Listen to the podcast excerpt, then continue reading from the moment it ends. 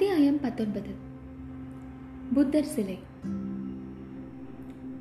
நழுவி தரையில் விழுந்த முத்து மாலையை குமார சக்கரவர்த்தி குனிந்து எடுத்து கொடுத்ததையும் அதை சிவகாமி முகமலர்ச்சியுடன் வாங்கி அணிந்து கொண்டதையும் பார்த்து ஆயனரின் முகம் மறுபடியும் பிரகாசம் அடைந்தது.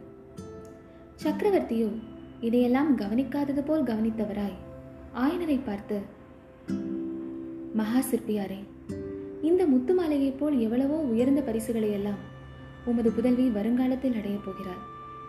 இந்த பல்லவ ராஜ்யத்துக்கே அவளால் புகழும் மகிமையும் ஏற்பட போகின்றது. வரும் காலத்தில் எதை எப்படியானாலும் சிவகாமியின் நடனக்கலை பயிற்சி மட்டும் தடைபடவே கூடாது. அவளுக்கு எந்த விதத்திலும் உற்சாக குறைவு நேரிடாமல் நீ பார்த்து கொள்ள வேண்டும் என்று சொன்னார். ஆயனர் பல்லவேந்திரா தாங்களும் குமார சக்கரவர்த்தியும் உற்சாகப்படுத்துவதற்கு இருக்கும்போது சிவகாமிக்கு உற்சாக குறைவு ஏன் ஏற்பட போகிறது? எனக்குத்தான் என்ன கவலை? என்று சொல்ல மகேந்திர பல்லவர் கூறினார். அப்படியில்லை ஆயனரே. இந்த யுத்தம் காரணமாக நானும் குமார சக்கரவர்த்தியும் சில காலம் இந்த இடத்திற்கு வர முடியாமலும் உங்களை பார்க்க முடியாமலும் போகலாம். அதனால் உங்கள் இருவருடைய கலை பணிக்கும் எந்த விதமான குந்தகமும் ஏற்படக்கூடாது. சிவகாமி புத்த பிக்ஷணியாக விரும்புவதாக சற்று முன்னால் சொன்னீர் அல்லவா? ஒரு விதத்தில் அது பொருத்தமானதுதான். சிவகாமி சாதாரணமான பெண் அல்ல.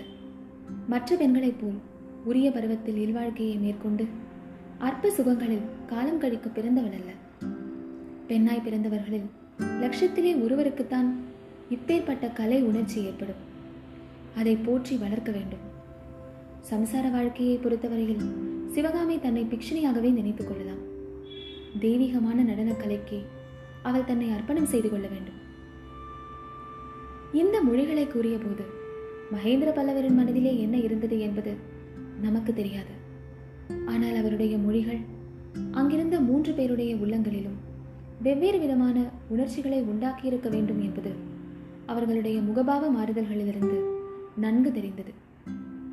ஆயனர் தமது உள்ள கிளர்ச்சியை வார்த்தைகளினாலேயே வெளியிட்டார். பிரபு என்னுடைய மனதில் உள்ளதை அப்படியே தாங்கள் கூறிவிட்டீர்களே. இல்வாழ்க்கையை மேற்கொண்டு குழந்தை குட்டிகளை பெற்று வளர்ப்பதற்கு எத்தனையோ லட்சம் பேர் இருக்கிறார்கள். ஆனால் இந்த அபூர்வமான தெய்வ கலையை பயின்று வளர்ப்பதற்கு அதிகம் பேர் இல்லைதானே? இவ்விதம் ஆயனர் சொல்லிக்கொண்டே சிவகாமியை திரும்பி பார்த்து சக்கரவர்த்தியின் பொன்மொழிகளை கேட்டாயா குழந்தாய்? என்றார்.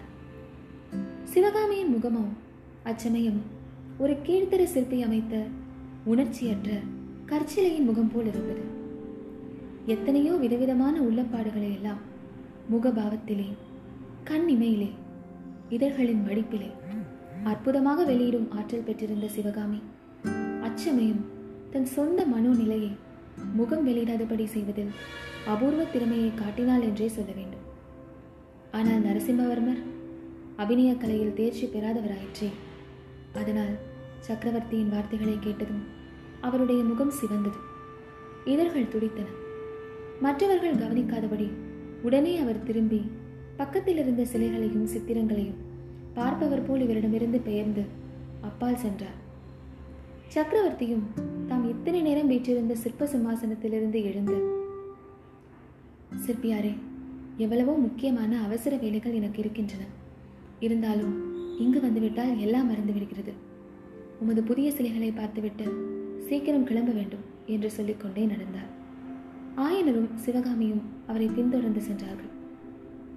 மகேந்திர பல்லவர் புதிதாக செய்திருந்த நடனத் தோற்ற சிலைகளை பார்த்து கொண்டே இது கஜஹஸ்தம்.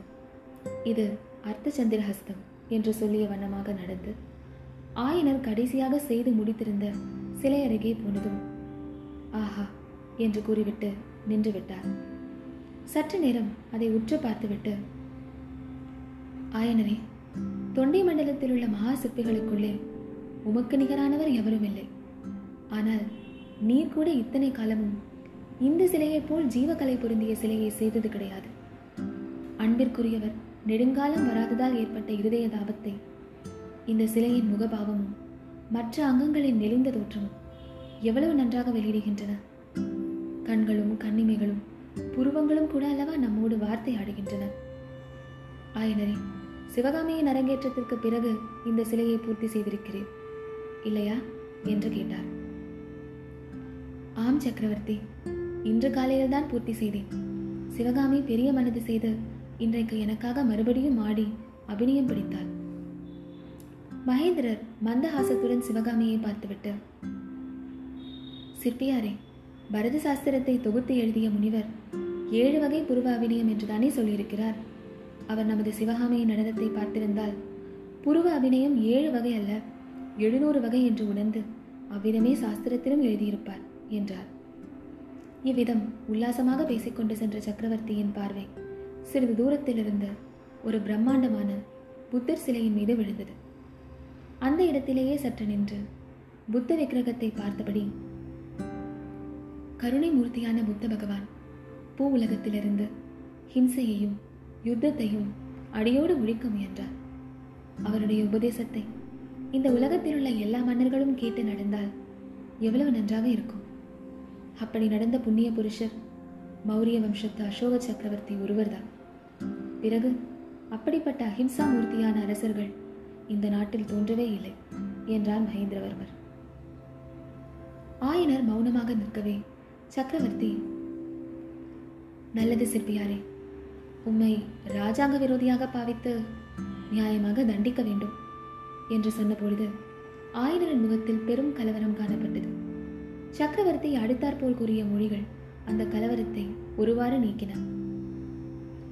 ஆமாம் இங்கு வந்துவிட்டு உடனே திரும்ப வேண்டும் என்று எண்ணியிருந்த என்னை இத்தனை நேரம் இங்கே தங்கும்படி வைத்து விட்டீர் அல்லவா? அதனால் எவ்வளவு காரியங்கள் தடைப்பட்டு விட்டன? சரி போகட்டும் இந்த தடவை உம்மை மன்னித்து விடுகிறேன் என்று கூறி ஹாசிய நகைப்புடன் மகேந்திரர் வாசலை நோக்கி நடந்தார். மற்றவர்களும் அவரை தொடர்ந்து சென்றார்கள். வீட்டு வாசல் படியை தாண்டியதும் சக்கரவர்த்தி ஆயனரை திரும்பி பார்த்து கூறினார். ஆயனரே உம்முடைய சிற்ப திருக்கோவிலுக்கு மீண்டும் நான் எப்போது வருவேனோ தெரியாது. ஆனால் ஒன்று சொல்கிறேன். பூர்வீகமான இந்த பல்லவ சாம்ராஜ்யத்திற்கு ஒரு காலத்தில் அழிவு நேர்ந்தாலும் நேரலாம். அரசே ஒரு நாளும் இல்லை. அப்படி சொல்ல வேண்டாம் என்று ஆயனர் அலறினார். கேளுங்கள் சிப்பியாரே உலகத்தில் இதற்கு முன் எத்தனையோ சாம்ராஜ்யங்கள் இருந்திருக்கின்றன. மறைந்திருக்கின்றன. ஹஸ்தினாபுரம் என்ன? பாடலிபுத்திரம் என்ன? உஜ்ஜயினி என்ன? இவையெல்லாம் இப்போது இருந்த இடம் தெரியவில்லையே. அதுபோல் இந்த பல்லவ சாம்ராஜ்யத்திற்கும் ஒரு நாள் முடிவு ஏற்படலாம். ஆனால் உம்முடைய கலா சாம்ராஜ்யத்திற்கு ஒரு காலத்திலும் அழிவில்லை. தெய்வ தமிழ் மொழியும் தமிழகமும் உள்ள வரையில் உம்முடைய சிற்ப சாம்ராஜ்யமும் நிலை பெற்றிருக்கும் அப்போது ஆயனர் உணர்ச்சி ததும்பிய குரலில் பிரபு என்னை போல் ஆயிரம் சிற்பிகள் தோன்றுவார்கள் மறைவார்கள். எங்களுடைய பெயர்களும் மறைந்தொழிந்து போகும். ஆனால் இந்த நாட்டில் சிற்ப சித்திர கலைகள் உள்ளவரை. தங்களுடைய திருப்பெயரும் குமார சக்கரவர்த்தியின் பெயரும் சிரஞ்சீவியாக நிலைத்து நிற்கும் என்றார்.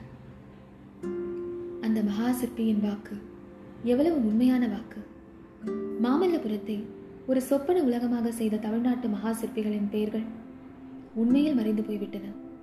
ஆனால் மகேந்திர பல்லவர் நரசிம்ம பல்லவரின் பெயர்கள் சரித்திரத்தில் இடம்பெற்று இன்றைக்கும் சிரஞ்சீவி பெயர்களாக விளங்குகின்றன அல்லவா? சக்கரவர்த்தியும் அவருடைய குமாரரும் தத்தம் குதிரை மீது ஏறிக்கொண்டார்கள் மகேந்திரர் குதிரை மேல் இருந்தபடியே ஆயனரை மறுபடியும் நோக்கி பார்த்தீரா வெகு முக்கியமான விஷயத்தை மறந்துவிட்டேன். நான் வடக்கே கிளம்புவதற்கு முன்னால் மாமல்லபுரத்தில் நடக்க வேண்டிய வேலைகளை பற்றி ஆலோசித்து முடிவு செய்ய வேண்டும். நாளை பிற்பகல் நீ துறைமுகத்துக்கு வர வேண்டும் என்றார். கட்டளை பிரபு வந்து சேருகிறேன் என்றார் ஆயனர். போகும் குதிரைகளை பார்த்துக்கொண்டு ஆயனரும் சிவகாமியும் வீட்டு வாசலில் நின்றார்கள். மகேந்திர பல்லவர் ஆயனர் வீட்டு வாசலுக்கு வந்ததிலிருந்து அவர் திரும்பி குதிரை மீது ஏறிய வரையில் அவரும் ஆயனரும் சம்பாஷணை நடத்தினார்களே தவிர குமார நரசிம்மரும் சிவகாமியும் வாய் திறந்து ஒரு வார்த்தை கூட பேசவில்லை. ஆனால் அவர்கள் தங்களுக்குள்ளே கண்களின் மூலமாக சந்தர்ப்பம் கிடைத்த பொழுதெல்லாம் பேசிக்கொள்ளவில்லை என்று நாம் சத்தியம் செய்து சொல்ல முடியாது. கடைசியாக சிவகாமியிடம் விடைபெற்றுக் கொள்வதற்கும் குமார சக்கரவர்த்தி அந்த கண்களின் பாஷையே கையாண்டார். நரசிம்மரின் குதிரை சிறிது தூரம் சென்றதும் அவர் தமது தலையை மட்டும் திருப்பி சிவகாமி ஆவல் ததும்ப பார்த்து கொண்டு நிற்பதை கவனித்தார். உடனே தம் கையில் இருந்த வேலினை உயரத் தூக்கி பிடித்து புன்னகை புரிந்தார். மறுகணத்தில் முகத்தை திருப்பிக் கொண்டு குதிரையை தட்டிவிட்டார். குமார சக்கரவர்த்தியின் சைகையை சிவகாமி அறிந்து கொண்டார். அவளுடைய கண்களும் கண் இமைகளும் புருவங்களும் கலீரென்று சிரித்தன. குதிரைகள் காட்டுக்குள் மறையும் வரை சிவகாமி இமை கொட்டாமல் பார்த்து கொண்டிருந்தார். குதிரைகள் மறைந்து சிறிது நேரத்திற்கு பிறகுதான் அவள் திரும்பி வீட்டுக்குள் செல்ல எத்தனித்தாள்.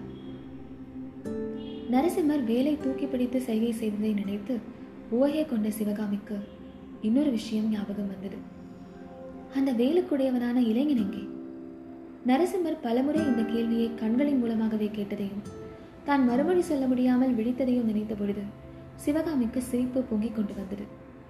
தனக்கு முன்னால் வீட்டுக்குள் போய்விட்ட ஆயனரிடம் அந்த வாலிபனை பற்றி கேட்க வேண்டும் எனும் எண்ணத்துடன் அவள் உள்ளே புகுந்த பொழுது புத்தர் சிலை கருகாமையில் ஆயனர் செல்வதையும் அந்த சிலைக்கு பின்னால் இருந்து புத்த பிக்ஷுவும் அவருடன் வந்த இளைஞனும் திடீரென்று எழுந்து நிற்பதையும் கண்டார்.